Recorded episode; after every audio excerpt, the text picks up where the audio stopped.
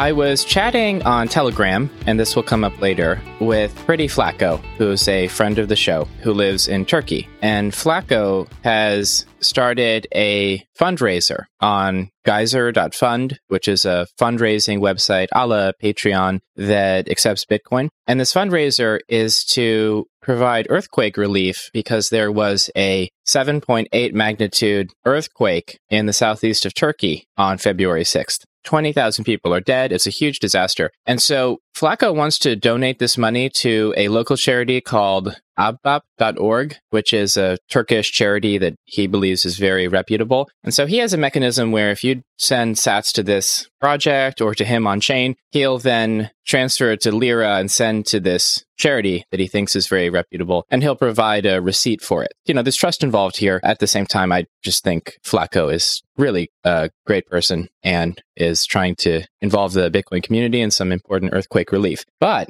there's some interesting context about what's happening here because apparently this charity that he's supporting, ahbap.org, they actually have raised more money than the official government charity that's run by the Interior Ministry because there are concerns that the government is not handling the crisis well and it's become kind of politicized. And so it feels like very uncertain and tense what's actually happening there. And I think that often with tense political situations, and I think Turkey is in a tense situation because Erdogan has been in power for, I believe, over a decade now. And he hasn't said that he's, you know, president for life yet, but he did recently jail and disqualify the big opposition candidate to his regime. So it looks like he's going to stand in the way of a democratic system that would vote him out. So I imagine that a stressful event like this earthquake and public outrage and sadness over what's happened, this is throwing fire onto a pretty tense situation. It must be something to have a real appreciation for that space now. You were just recently over there. So to see big news like this, I mean, it must hit a little bit harder. It's hard to imagine because I was in uh, Turkey over last summer and it's just such a beautiful place. And I have so many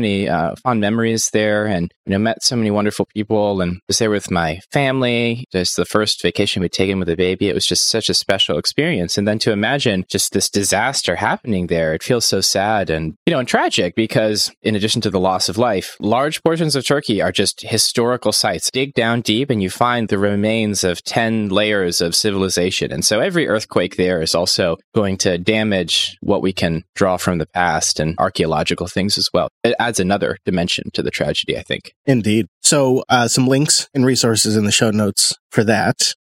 I guess we don't really need to make it a Bitcoin angle just to note that it happened, but there, I guess, maybe a bit of a Bitcoin story. Well, I mean, it's very difficult to raise donations internationally using the traditional financial system because this charity would need a US bank account to receive US donations, and then it would send from that bank account using an expensive SWIFT transaction to their Turkish bank account, which might take seven days. So there's a lot of friction in that system. Whereas with Bitcoin, it can go directly from your wallet on your phone or your computer to Flaco's wallet in Turkey and then one hop into their banking system, as opposed to, who knows, uh, seven or eight hops using the traditional banking system. Hello and welcome to the Bitcoin Dad Pod recorded on February 10th, 2023. I'm your Bitcoin Dad, and I am here as always, sometimes with. hey, it's me, it's Chris, back by popular demand.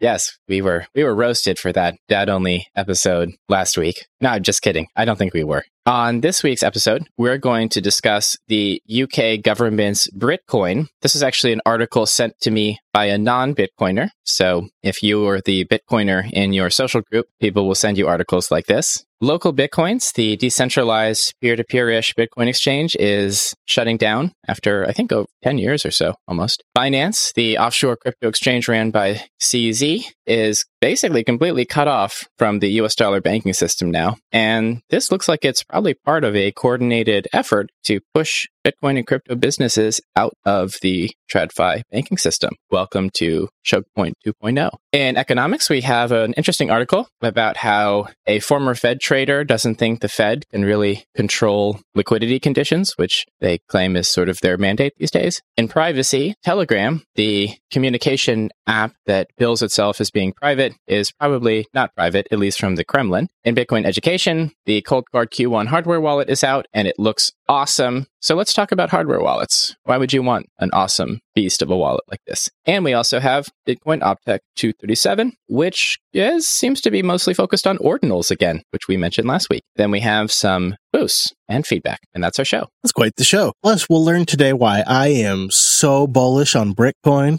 Just, I'm going all in. I'm stacking Bitcoin over here. Well, as soon as I can, obviously. Those are things that happen behind the scenes that we don't get access to, but you got to imagine there's essentially a pre-sale. there's got to be. I think it may only unlock after a decade. So when a institution says we're going to do this within 10 years, my take is that's never going to happen. We are in the realm of tokens and coins, my friend. That's 10 years of hype. That's 10 years of YouTube videos, 10 years of tweets, 10 years of conferences. You just hype it, hype it, hype it. This is great. I just got to sell before they're actually supposed to deliver. This story comes out of a missive from the Bank of England and the UK Treasury. Essentially, there's been a consultation paper that suggests that Britain may need a digital pound in the future. The pound is the British unit of currency. This is crazy on many levels, but I think in the case of Britain, it's particularly bonkers because the British pound used to be the world's reserve currency prior to 1920 because the British Empire was this global empire. They drove a lot of trade. They also, I think, secured shipping lanes kind of in a similar way to how the US does today. And they were also a center of finance. London was the financial capital of Europe. And in some ways, it still is, or it was until Brexit, which was quite recently. So when I describe this situation, you can imagine, okay, well, you've got this global empire. They're doing lots of trade. You know, there's a lot of international finance because it's an empire. They have this relationship where their colonies send raw materials to their sort of imperial capital. It's this extractive relationship. Well, that actually does require a lot of international currency and finance to run and denominating it in your own currency. That kind of makes sense. So it sounds a lot like the US eurodollar slash petrodollar system today. But what happened after 1920 is that Britain, as a share of the global economy, shrank because a lot of its imperial possessions disappeared. And this created kind of a new structure of international trade and finance where the dollar actually became more and more important and the pound less and less so. And so I think in many ways, Britain has never dealt very well with its loss of imperial power and importance because now the United Kingdom, these are just some small islands off the coast of Europe. They're no longer really internationally significant like they used to be. And I think they kind of haven't internalized this yet. And there's this sense that the pound is an important currency. Yet the crisis in the British gilt market last year, that demonstrated that in fact, no, the pound is not a particularly important currency because in that crisis, the Bank of England, their monetary guidance did not match market expectations. And as a result, many market participants started dumping government bonds. And this caused their government bond market to become non functional very quickly, which briefly resulted in their entire pension system that has a kind of leveraged investment strategy involving government bonds to briefly be insolvent as well. So, this kind of demonstrates that if one press release can destabilize your entire financial system or your entire sovereign debt market, then you're not really a very big global player. That's just breakfast for Bitcoin. a little right. bad news is just breakfast. I don't know. I'm still bullish because you see, what the bank tells me is that digital currencies are showing that people have kind of a market need for a tool like this, but you see, they can't trust any of them. They need Bitcoin because that's the one they could trust. It's an issue of trust, and that's how they're going to sell it. Don't pay attention to the wild market. What is what is that? A coin run by a private individual? Or what is that? A, co- a coin run by a community? That's weird. Don't do that. You want one that's run by your trusted institutions. We've been here for hundreds of years, making sure things go right. And I think you've nailed why this project is at least going to be a failure and most likely will never even get off the ground, which is that the people proposing it don't really understand that a digital pound would not simply be a more popular version of their analog currency that lives on the balance sheets of financial institutions, they're kind of looking at Bitcoin and seeing all the best properties, the way it can be traded peer to peer, the way that you don't need these costly intermediaries to validate peer to peer transactions and to sort of validate and control the ledger. At the same time, they can't accept the implications of that system, which frankly are terrifying. This is a completely neutral, free, open system. It means people can do whatever they want. And that means mostly good things, but also some terrible things. And so they talk about in this article how, of course, you have to be able to trust your money. So, of course, you would want anti-money laundering controls. So you know that, you know, this money isn't being used for bad stuff. And that's a completely backwards statement. Actually, the best money is the money that criminals use because criminals need very strong property rights or they understand that their property rights can be taken from them because they don't have them. Legally, their funds are ill gotten. So what currency is used for crime? It's the US dollar. And the reason it's used for crime is because its network is so big that it's really useful. And even with the attempts at anti money laundering by authorities, the network effect of the dollar is so huge that it's the best money with the best properties at this moment in time. A digital pound or a digital dollar would have fewer of those good properties because it would have to be centrally controlled and therefore your property rights would be weakened. The more decentralized the money, the better your property rights. The more centralized the money, the worse your property rights.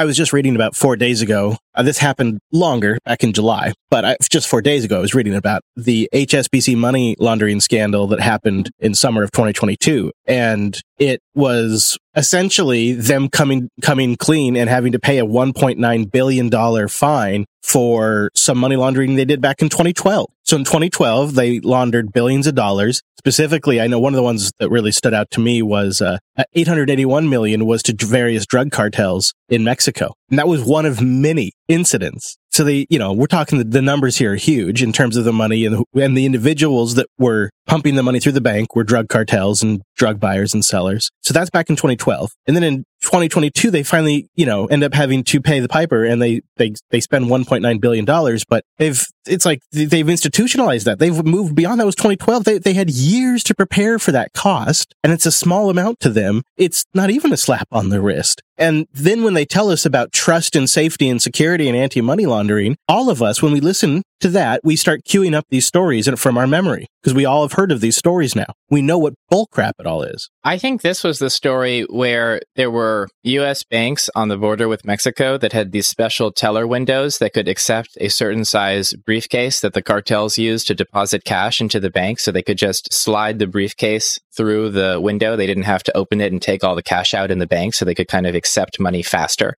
But the thing is, I don't think that we should be shocked when bad people use money. Obviously, people are going to use money, good and bad. So that's going to happen. The problem is that by attempting to create a system where only good people can use money, where you can kind of debank or break money for bad people, this is not a good idea because now you create this moral hazard where there has to be political institutions that decide who are good people and who are bad people. And since excluding groups from the financial system is such a superpower, it's the monetary equivalent of launching a, a drone strike on somebody. I mean, you can kill people if you remove access to banking because they can starve or their businesses can't function and then they go out of business and then there's unemployment and that creates all these other issues. So the issue here is that the banking system and the US government's approach to regulating it has become so centralized and so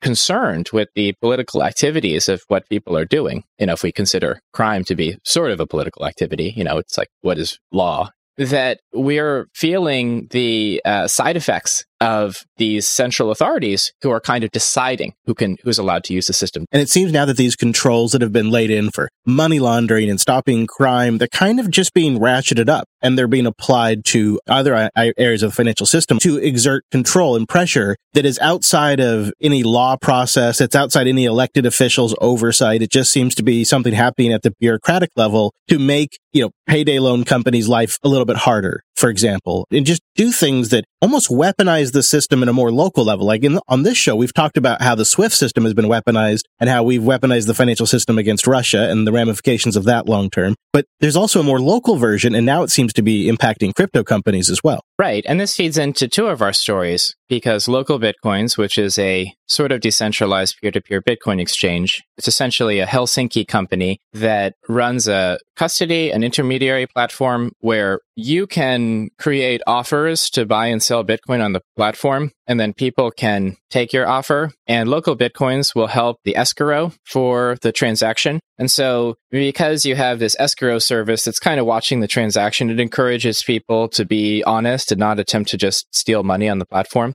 and they are shutting down. They're going to be shutting down in a year. And so users have a year to get any funds that they've left on the platform off. This was an amazing platform back in the day. It was super useful. But then in, I think 2019, they added KYC. And the moment they added KYC, it was not useful anymore because it was always more expensive than just doing KYC at an exchange and buying and selling on an exchange with a big order book because there's less liquidity on a peer to peer system. So the real reason to do it was you didn't want to have to deal with the risk of KYC or the cost or the speed of dealing with an exchange and sending fiat to the exchange and then they credit your account and you trade, you know. so it was a great service, but you could kind of see the writing on the wall in 2019 that this wasn't going to work out. You know, they're doing a bit of custody here. And so that means they're subject to regulation. Yeah. And you knew they were probably under some pretty intense scrutiny too, because we have seen local Bitcoins mentioned in some court cases where I, we talked about one on this, sh- on this particular show, in fact, where local Bitcoins was used in there. And I, you got to figure over and over again, it was showing up on the FBI's radar. And I think that shutting down and giving users a long window to get your funds out is a great exit. So kudos to local Bitcoins. I hope that you did well in your tour of service in Bitcoin, but it's time to go. It's time to give up on these centralized options and start to move towards decentralized exchanges, things like Bisq, things like RoboSats, other platforms that allow people to move peer to peer. I agree, but it is really pretty nice too to have something that can facilitate in-person exchanges as well. We've we've heard from listeners who just have bought their Bitcoin that way, and it just that's what works for them. I think we need an, a wallet app that can do mesh networking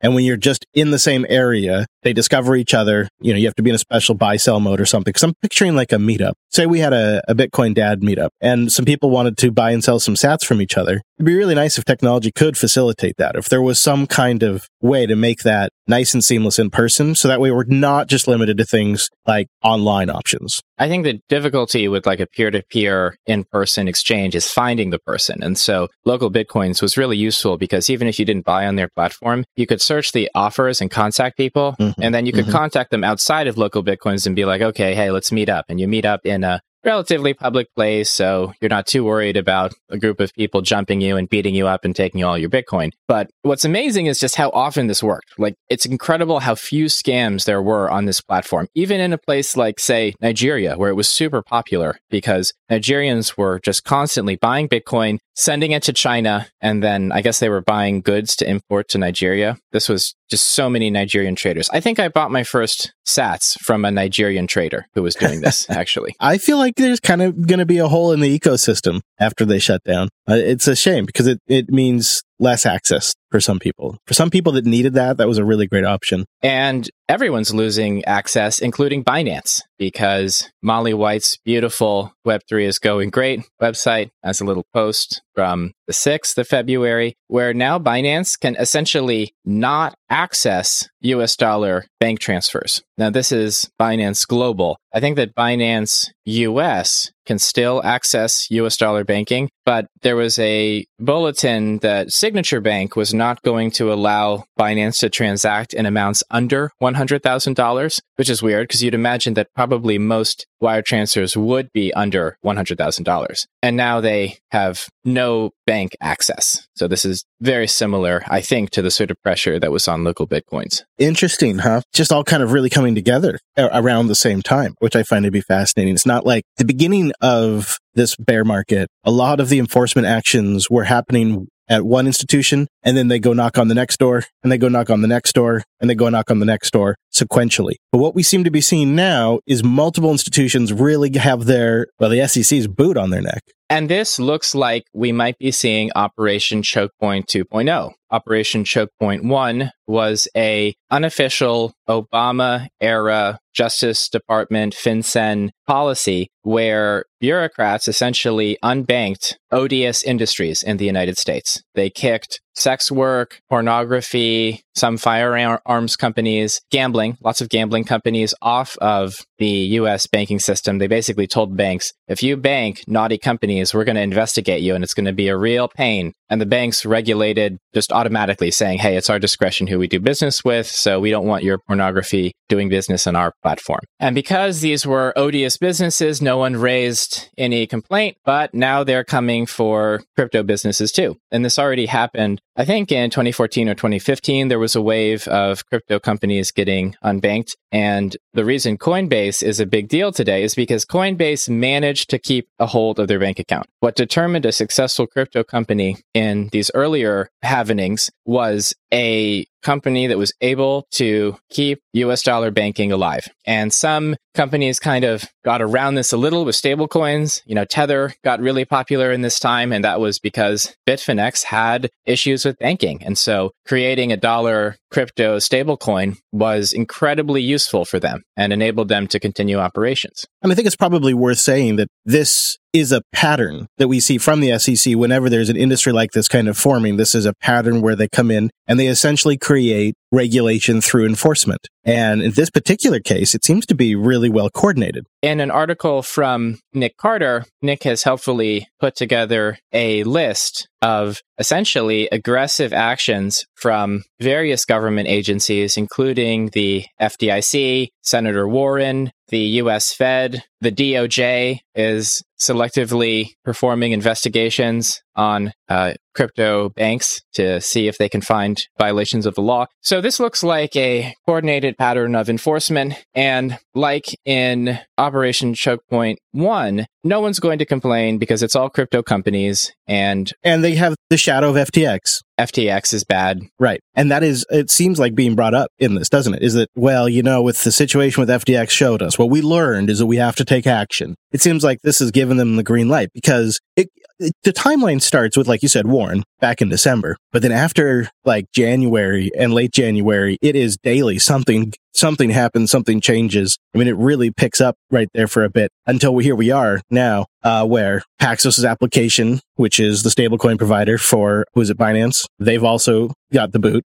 like it's just really something, man. Part of me feels like it's necessary. A lot of these companies, you know, they screwed around and now they're going to find out. Choke Point One had a lot of invisible casualties because I recall reading that prostitutes were using Craigslist to screen their clients because they could meet them online and kind of chat a little bit to see if this person seemed dangerous or something. And so this actually improved the safety of sex workers. They also didn't need to be exploited by a pimp who often provides physical protection against clients, but will also often use that sort of violence against prostitutes as well to kind of, you know, take a large portion of their earnings or keep them associated with that pimp. There was really a lot of benefit from being able to use online systems to screen clients and to accept payments. But Choke Point closed that door for sex workers. And as a result, sex work got more dangerous after 2013, not less. You don't have to tell me. I mean, what?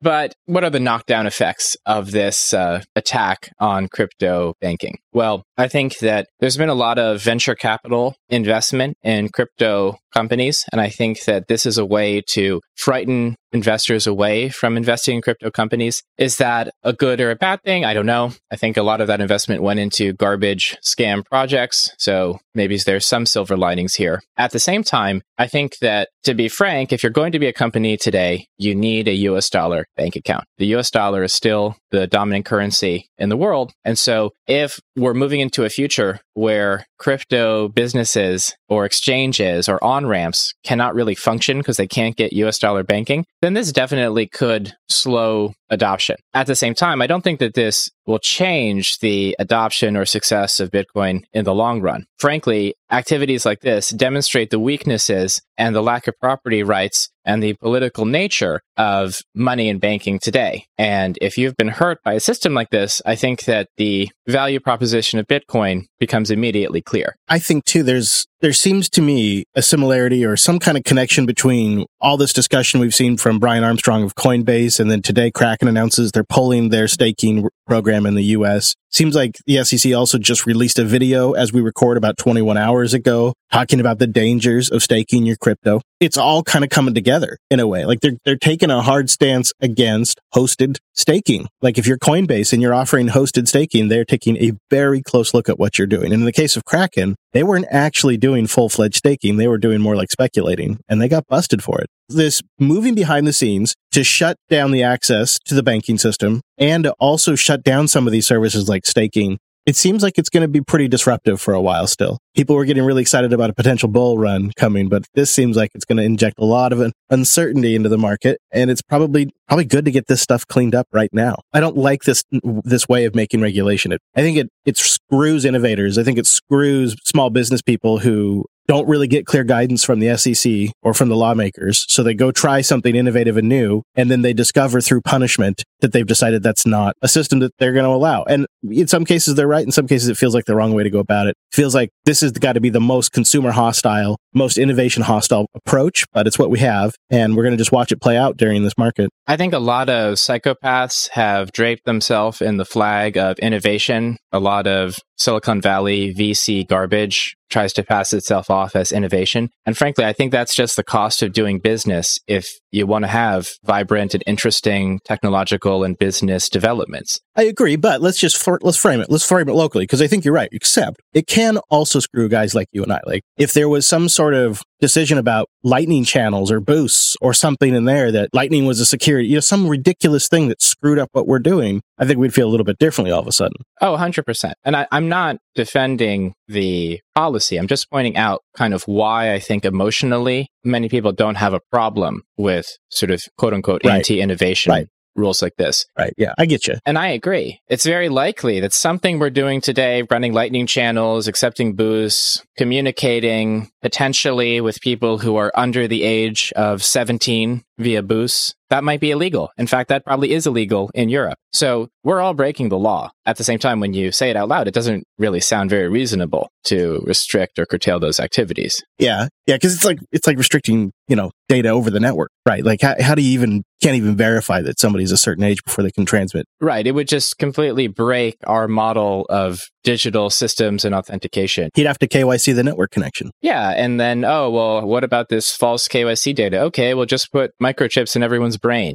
the solutions here aren't great. I wish there was some other approach that didn't require let everybody try because what happens is, like you say, these psychopaths prey on consumers. You know, everybody who's lost their money lost their money. It's gone now. Like everything Gary does now, he's fixing the barn door after the cows have come home. He's basically can claim he's protecting consumers during the next bull run. I have trouble believing that because I cannot find any news about investigations of Lido Finance. Oh, yeah. Lido Finance that controls more than half of all staked Ethereum. It's a centralized staking as a service provider. They sell a derivative token so you can still trade your staked Ethereum, even though you're just trading a claim on it that has to be honored by Lido. That's literally a security because you wouldn't have staked your Ethereum if you didn't think you were going to get a yield and it would all go up in value and you're benefiting from the collective efforts of others of Lido Finance and setting this up for you. So this is totally passes the Howey test. They must be already working with the SEC. How are they getting away scot free? They got it because otherwise, you're right. They should be like Gary's number one that he's going after. But the fact that he doesn't even ever mention them makes me suspect maybe they've already got an open communication channel. Because I remember when Fireblocks accidentally burned the keys for 30,000 staked Ethereum or something. But if someone like Lido just really screwed up and accidentally just borked half of Ethereum or 25%, that would just be so mm, chef's kiss. Well, we are, I think, in a precarious time I don't say that lightly, but I, I mean, what's Binance going to do if it can't get access to funds? What are all these crypto companies going to do if they can't get access to money anymore? Not a good time to have funds on an exchange. Not a good time to be an exchange. Not a good time to have your funds there. Not a good time to have them so locked up you can't even withdraw them because they haven't built it into the protocol yet. Oh man, man, you ETH stakers, you really rolling the dice. it's impressive.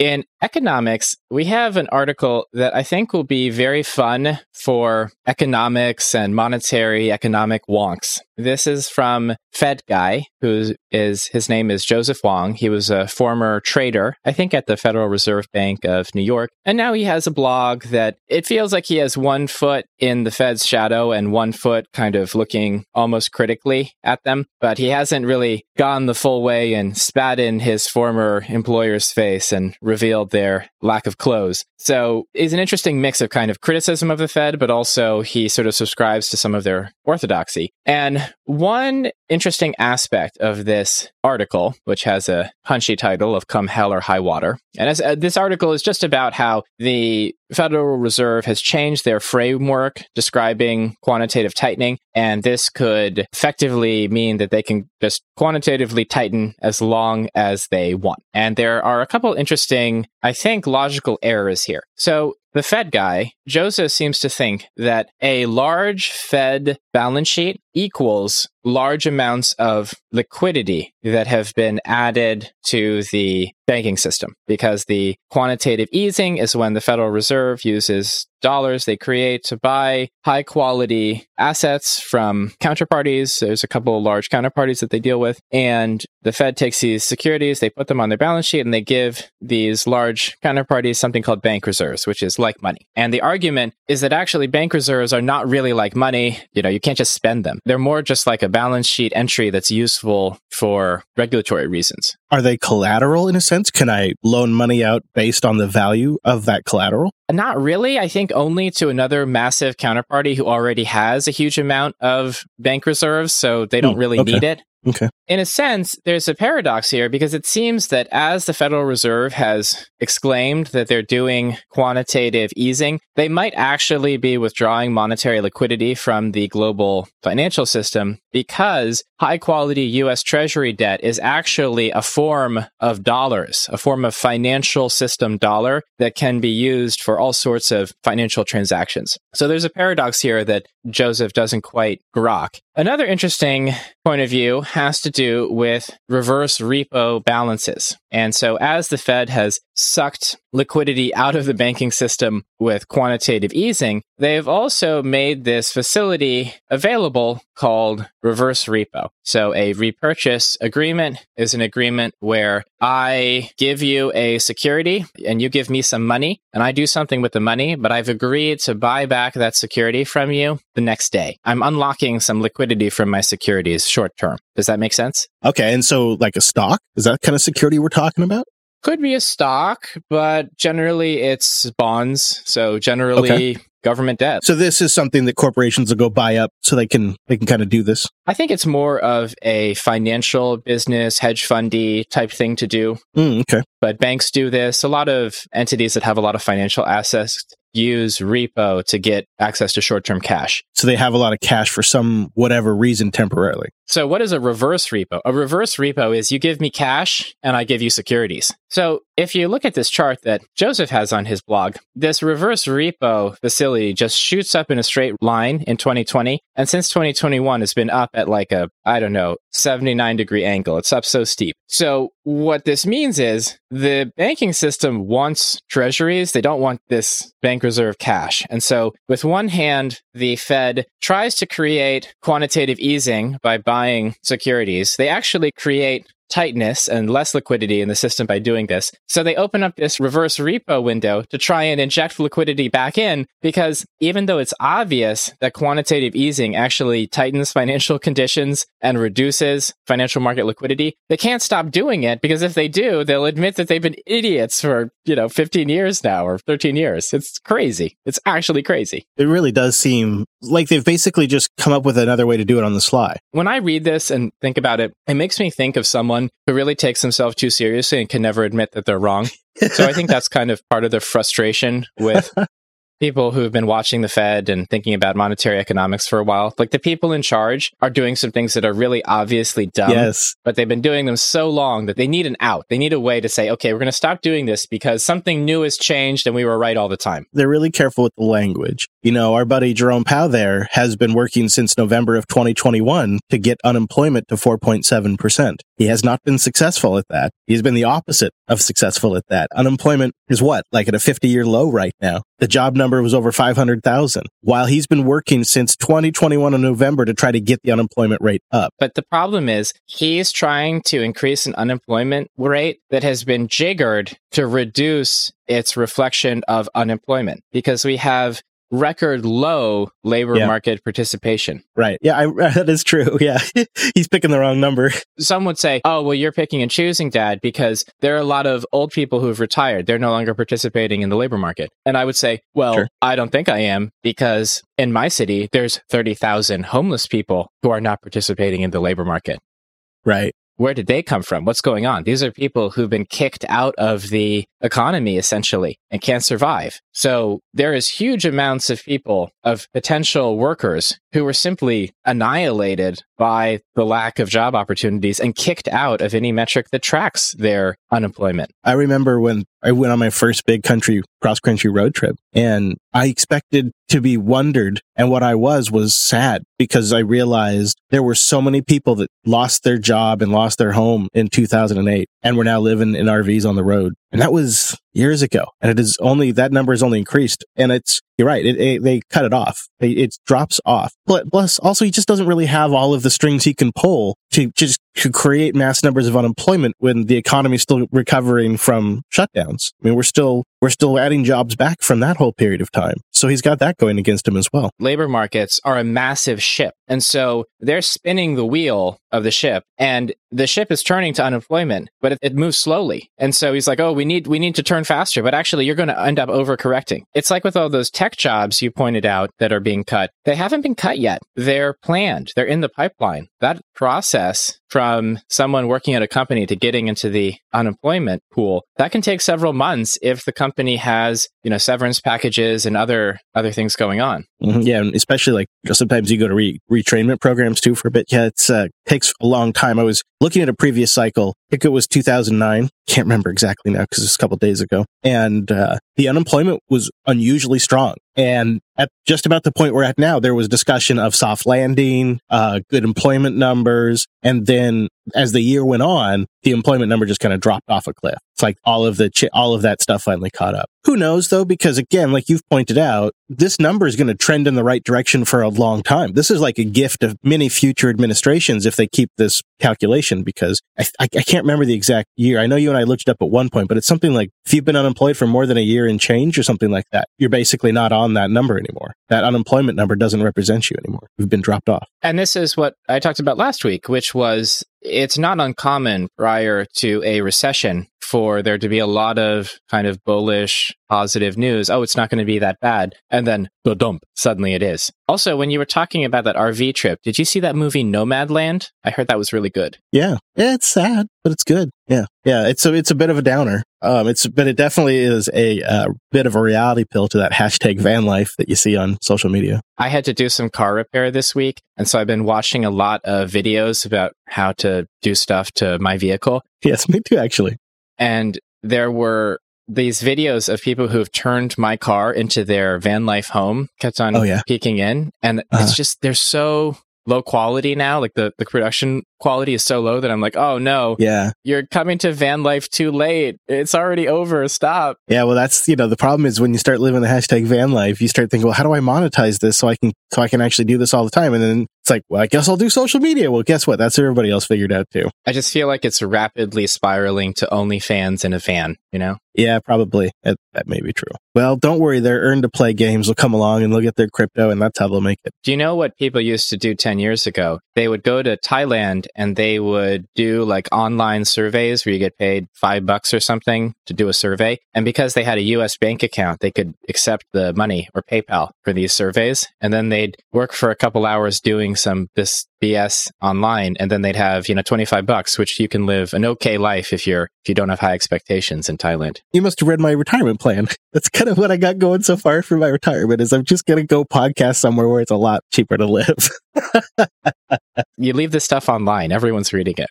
I know I trigger people when I say that. Then they boost in and they're very concerned. I'm kidding. I am making a joke. If you give it a five or 10 years, I think your buddy down there in El Salvador is going to have everything all really nice and dialed in. Probably going to be a great place for us to live. Are you being serious?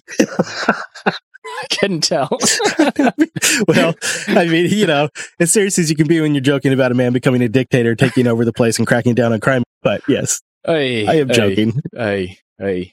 On that positive note, let's talk about privacy or the lack of privacy on Telegram. For some reason, the Bitcoin slash crypto community has really embraced Telegram. It's popular in Linux and open source too. I'm probably the one responsible for a lot of JB people using it because years ago, let me take you back a bit. Before we had all the options on messaging we had, you had things like Viber, you had SMS. There weren't a lot of great options for a messenger that was mobile first that would work okay in limited reception that you could do group chats. And Telegram offered some of these features really early on. And they did it in, in, a good app that also had a desktop client for Linux. And so I think that just kind of led to a lot of adoption in the Linux community and other communities as well. You know, I, I think most people actually are very unaware of any ties to Russia. And the reason why I bring that up is because for years now, I have been making it kind of clear to people that the encryption system it uses is not to be trusted. Its connections to Russia and its obvious pressures that the, the Russian government will be putting on it are a concern. And people, you know, they, they oh, okay. And they just go about using it. Yeah. Uh, I think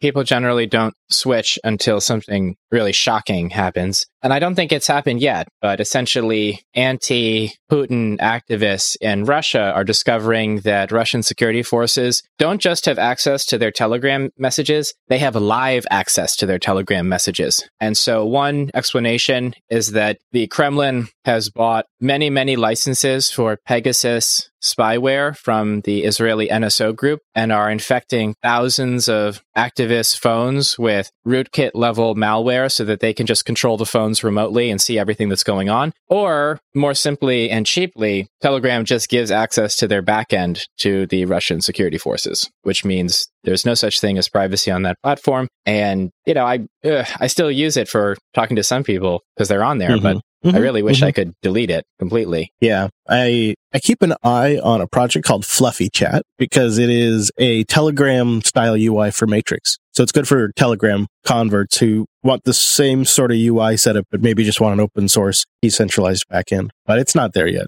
I mean, why not Matrix? Matrix seems so great from my perspective because it's like all the functionality of Slack, except you can host your backend or Jupiter Broadcasting can if you're a total moocher. I think it's lots of reasons. I mean, Telegram's slightly simpler, a little bit easier to get going. I mean, you got to give them your phone number and all that. So it's, it's like you said, the people just, that's what they're on and they haven't had a good enough reason to move. We've seen a pretty sizable um, uptake. I mean, you see the JB Matrix is pretty busy, and um, so there's there is people that choose it over Telegram for sure. But I think there's just a lot of a network effect around Telegram. You got other chats here that are on there, friends, other group chats you're in, so it just kind of keeps you on there. Check out the article if you've ever done something on Telegram that you don't want the FSB to know about. Well then, friends, let me tell you about the uh, self-hosted podcast. Brand new episode just came out. Just as we uh, recorded, there's a new episode over there. Go to self-hosted.show for the new episode. Uh, Alex is getting a whole bunch of new networking gear. He talks about that. He also had a Proxmox cluster go real sideways. I try to impart a little wisdom. We'll see if it uh, sticks. And then uh, I realize just how horrible my Wi-Fi cameras are slamming my network. Self-hosted.show. Episode 90 just went out. Go check it out. Oh, congratulations on 90 episodes. Why did you have a cowboy accent when you read that ad? Did I now? I don't know. I think it's the, I think it's the uh, brain fog. It just slips into cowboy mode sometimes. Okay. I didn't even know I did it. Well, I wish I could play the tape back to you because it was very pronounced. so in Bitcoin education, what do we cover first? The crazy, awesome looking new Coldcard or Bitcoin Optech? Now let's save the Coldcard. Save it. Let's let's eat our veggies first. Bitcoin Optech 237 has some great stuff. Another discussion about inscriptions, which is NFTs on Bitcoin. A summary of a call about mitigating Lightning Network jamming. Jamming attacks are, or you know, DDoS attacks are kind of a big concern on the Lightning Network. And a summary of a Bitcoin Core PR Review Club meeting. This meeting is every Wednesday. Should totally check it out if you're interested in Bitcoin development. I've uh, participated in meetings before, and I am not a C programmer, but I was able to follow along with some of the discussion. I learned so much. And Gloria Zhao, who runs those meetings, is really cool. And there is also notable code and documentation changes. So if that's the sort of stuff that tickles your fancy, you should read that section. Do we want to talk about ordinals a bit more? All right. All right. I uh, I did manage to catch your coverage last episode. I thought you did a good job of kind of summarizing it up. Yeah, well, thanks. I was missing you during that. Also, did you notice the audio is somehow worse whenever you're not there? Yeah, no, it didn't seem that bad to me, but you know, I'll take that. So there are some concerns ongoing about how the new NFTs on Bitcoin protocol is slamming the blockchain with data. And I could see based on my node that 12 hours ago there was a 3.9 megabyte block. And when I looked at it, I don't have the ordinal software running, but I could look at the transactions and there were just some huge data transactions in there. The sort of transactions that are generally considered like exchange withdrawal transactions when an exchange batches a hundred or thousands of withdrawals together to customers. But these were taproot transactions. So I believe that they were ordinals and they are sitting there in the witness data. They are being stored on every node in the world. And that stresses some people out because it's comparatively a lot of data versus a 1.2 megabyte block, which is kind of the average without ordinals inside. Yeah, I, I have to admit it. It is a little uncomfortable to see it. It just is weird. It's like one meg, 1.5, 1.5, 1.8, 3.7 meg. You're like, wait, what? I'm like, what am I? Is that just now going to sit on my hard drive forever? Okay, I guess. There's other crap in there already, I suppose. It was always possible because the way that the SegWit upgrade counts witness data means that Bitcoin blocks have a maximum size of four megabytes. So there was always an incentive to figure out how to store more data in the witness field. But Casey figured it out with ordinals. And now NFTs on Bitcoin, which were always possible, are just a bit cheaper. And so there's a lot of people minting NFTs on Bitcoin. Uh, you can see on ordinals.com, there's just all all the crypto punks and unicorns and all sorts of stuff. Pretty exciting. And potentially worrying because, right, data on Bitcoin, but you can't stop it. And frankly, I think that this activity gets priced out pretty quickly. That's what I'm thinking. I'm thinking this is something that is doable pretty much now. Um, and perhaps it gives us a little bit of experimentation around scaling and thinking around scaling for when we have a lot of network activity. But it seems like if the uh, fees start to go up and the network starts getting busy and there's some sort of run going, you know, in a while, this kind of activity just sort of gets priced out of existence. The Bitcoin network is designed to survive state level attacks. If it cannot survive some JPEGs spamming the blockchain, I don't think it's going to make it. So I'm not too concerned. yeah. yeah, it can be like, come on, kids, let's let's focus on making really sound money and, and getting you know as much adoption as that as possible. But no, okay, we want to we want to encode more JPEGs to the blockchain. Okay, you know we did that before. Okay, all right, okay, no, all right, okay, let's let's let's do it again. All right, it's not going to break anything. It's just annoying in that sense. I didn't see this one coming. I mean, well, they wouldn't tell me, right? But the Coldcard folks, we love Coldcard Mark IV, which uh, is made by, rem- remind me of their name? CoinKite. Thank you, CoinKite. And uh, it's a fantastic Bitcoin only hardware wallet. This week, they announced a brand new, larger unit that honestly, it looks a lot like a Blackberry, and they're calling it the Q1. And it's like a translucent Blackberry with a full on QWERTY keyboard on the thing. It looks so nerdy and awesome. When I saw this, I just thought, why do we need, who needs this? Like, why do we even need this? And my only idea is that if larger organizations are doing Bitcoin custody and Bitcoin transactions, and you have to do kind of complicated multi sigs where maybe two people in the company have to collaborate to send money out to create accountability and auditing, this would be a great terminal because it's got a big screen. You can see everything on there. It looks really robust. You can type in big passphrases, maybe even usernames. I mean, if you can get this thing talking to Microsoft Active Directory, now we're cooking with uh, bacon. there you go. Yeah, just stick a Wi-Fi chip on there. Yeah, it's got um, a big, big QR code scanner on it. Like it's got a de- dedicated optical chip with a dedicated LED light for scanning QR codes. It's got NFC like the Mark IV does. It's got two micro SD slots, which is interesting. You can power it with three AAA batteries, or you can use like, you know, five volt USB or something like that too. And the screen is 320 by 240. It's a 3.2 inch diagonal size screen. I could see like the idea being is maybe like a multi-sig setup, like you're saying, where you're scanning a QR code and you're inputting team a passphrase into this device. It's pretty complete alternative. I mean, I, I, I also just love the look of it too. And the pricing's not bad. It's 199 bucks. It looks like. I think that this will kill, or maybe the goal here is to kill every Coldcard competitor because remember there was foundation devices that forked the Coldcard firmware and then created a competitor with VC money and Rodolfo Novak the partner in charge of CoinKite I think there's also an anonymous person there as well. He lost it when foundation devices did that and he changed the Coldcard firmware license. So it was no longer an MIT license and now it's a some different more restrictive license that's basically you can use this as long as you're not competing with me in business which I don't know, maybe that makes sense. But this looks like this would kill any competitor because it's got batteries. You can put in batteries, so you don't need that uh, power from the USB C. And they're removable too. So if you have this thing for years and years, you don't have to worry about some built in lithium swelling and dying. So I think this might just be a competitor killer as well. And it looks really easy to use, whereas a Coldcard, you know, was a little fiddly with the just the number keyboard maybe. Yeah. Yeah. This would make the setup process just a lot quicker. And just to review, the term hardware wallet is kind of misleading, right? Because to interact with a Bitcoin blockchain, you need a software wallet that can broadcast a transaction to the network. And so a hardware wallet, if it doesn't have network access, it's not really a wallet. What it is is a signing device. And so the Coldcard, the whatever other cold hardware wallets, they actually are not really full wallets. What they are is sort of a castle that protects a private key. You open the gate to let in a transaction that you've taken off of your software wallet. The signing device signs it, and then you take the transaction, you put it back into an internet connected device. Good to keep in mind how all this works. And there's not actual coins in there. there are no coins anywhere, actually. Confusing. Yeah, and some of the terms we use and stuff like coins and Bitcoin. I mean, I, I know I've mentioned this to you before, but we do get questions from people who are trying to figure out how to do the boost thing, and they ask how do they convert their Bitcoin into Sats and then send them in. And it's a confusing thing because they think there's different tokens. They think there's a Bitcoin token, and then they think there's Sat tokens, and there actually is no Bitcoin. There are only Sats. Right. What you have to remember is there is no Bitcoin. There's only 100 million Sats per Bitcoin. yeah.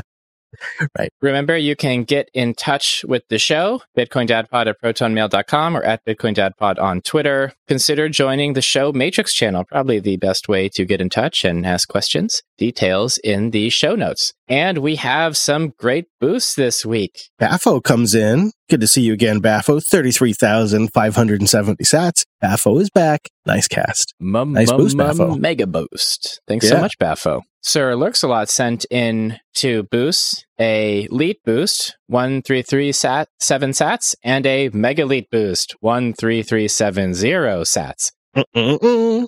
Sponsors. Dad said that word again. Dear other listeners, you don't have to be a fat cat to drop a few sats. I love that the BDP, BDP, that's our podcast, isn't beholden to anyone but listeners. If you do too, then step up if you can and give a little back into the positive feedback loop. Value for value is a participatory sport. Game on. Hey, that is such a nice sentiment. Thank you very much. We really appreciate the support. Well said, Lurks. And Lurks' second boost. Hey, Dad, I love chapters and find them super useful, especially when a show has a lot of info to digest or is explaining new things to me. In AntennaPod, I see you have them. But in Podverse, where I've migrated because of value for value and other podcasting 2.0 features, I see no chapters. Is this something you can fix? Maybe cloud chapters are different, or should I be reporting a bug to Podverse? So thanks a lot for the boost. And this is a persistent issue, which Chris has been helping me to understand. And as far as I can tell, we need to produce cloud chapters to be fully compliant with the podcasting 2.0 spec. And previously, I was baking the chapters directly into the MP3 file, but it seems that my RSS feed provider is not reading the file properly anymore. So I need to develop cloud chapters. So I'm hoping to get that done this week in this episode. So if it works, uh, let me know via Boost. Yeah, it can be tricky, right? Because I, I, wish Podverse would just fall back and read the stuff that's written to the ID3 tag, uh, but they follow the 2.0 spec, which is to have it up on a URL. Um, so we'll figure it out. Anonymous comes in with 10,000 sats. What are your thoughts on Stratum v2 and its relative progress towards becoming the standard for pools? The Luxor incident seems to have highlighted the need for this. You have thoughts on Stratum v2? Absolutely. Stratum v2 this is something that seems very esoteric and it actually has wide ranging implications. It's a way for miners who participate in a mining pool to design their own blocks. So this means that you get the benefits of mining in a pool, which means predictable payouts. Because right now, if you solo mine and you don't have, say, 10% of the Bitcoin hash rate, you're essentially never going to get a block. And so while you might probabilistically have an income of a million dollars a year, if you only get that on the first and the last day of the year, there's too much non cash flow time in the middle to survive. So miners join a pool so that they can get a cut of their expected payouts based on their hash rate on a more consistent basis. And this enables mining businesses and not just individuals mining on their own time. The trade off is that in this current pool model, you end up with the pool producing the block. And that means that if the pool starts censoring transactions or doing fiddly things you don't like, your only option is to leave the pool and join another pool. And since there are only, I think, five or six big pools, your options are kind of limited. So Stratum V2 is a way to mine in a pool, but also construct your own blocks. And it turns out that this is incredibly complicated from a pool management perspective, because once you enable Stratum V2, crazy things can happen, such as miners are building blocks through the pool, but also miners are taking out of bound payments if you include my transaction in the block, which is not in the mempool, it's just a private transaction I send you via an email or something, I will actually give you a credit card payment or cash money or a chunk of gold or something that the blockchain is unaware of. And so you can get weird incentives where miners might join a pool, take the payouts from the pool, but also get extra money on the side, which they don't share with the pool. Of course, pools always took out of bound payments and they were expected to share them with their miners, but sometimes they didn't. So it just kind of shifts the center of power in mining further away from the pool and towards the individual miner, in my opinion. That's a fascinating little dive into Stratum V2. Thank you, Anonymous, for sending that in. Marcel comes in with a row of sticks. Best episode titles in podcasting. Thank you, Marcel. I,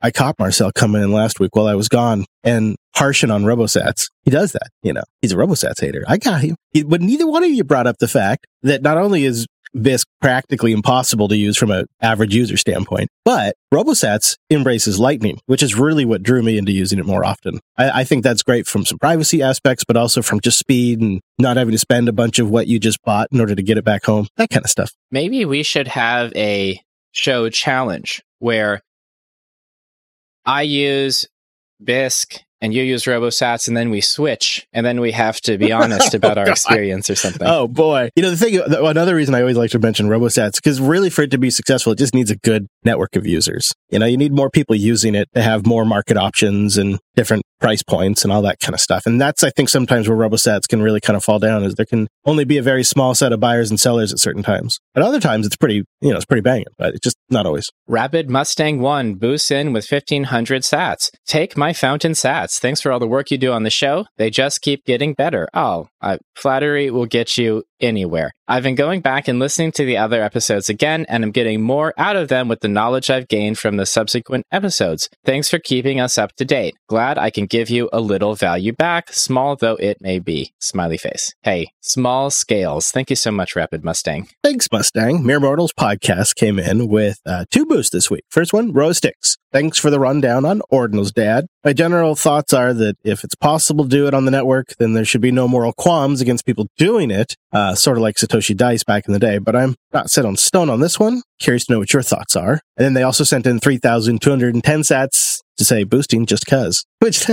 that, that made me smile. Thanks, Mere Mortals. I think we kind of covered it today. Yeah. In terms of moral qualms, I have moral qualms all day long. People are going to do things we won't like, and it's got to be okay. Because if you can't accept that, then you're like in a state of conflict with so many people, and a lot of things don't work in that situation, in my view. Yep. And, uh, and you know, there's what's that saying about a fool and their money or something like that? There's some element of that as well. Well, thank you everybody who boosted. And there was some boosts that came in with no messages, some under the limit. Really great. Thank you everybody and keep it up. The support really matters. The show is made possible by your support and you can boost with a new podcast app. Go grab it at newpodcastapps.com. Or if you don't want to switch your dang podcast app, go get Alby, getalby.com. And you can boost right there from the Bitcoin Dad on the podcast index, right using the webpage. This has been the Bitcoin Dad Pod recorded on February 10th, 2023. I'm your Bitcoin Dad and I'm here sometimes, always, often with yeah, yeah, me. Hey, Chris, thanks for joining us, everybody. See you next time.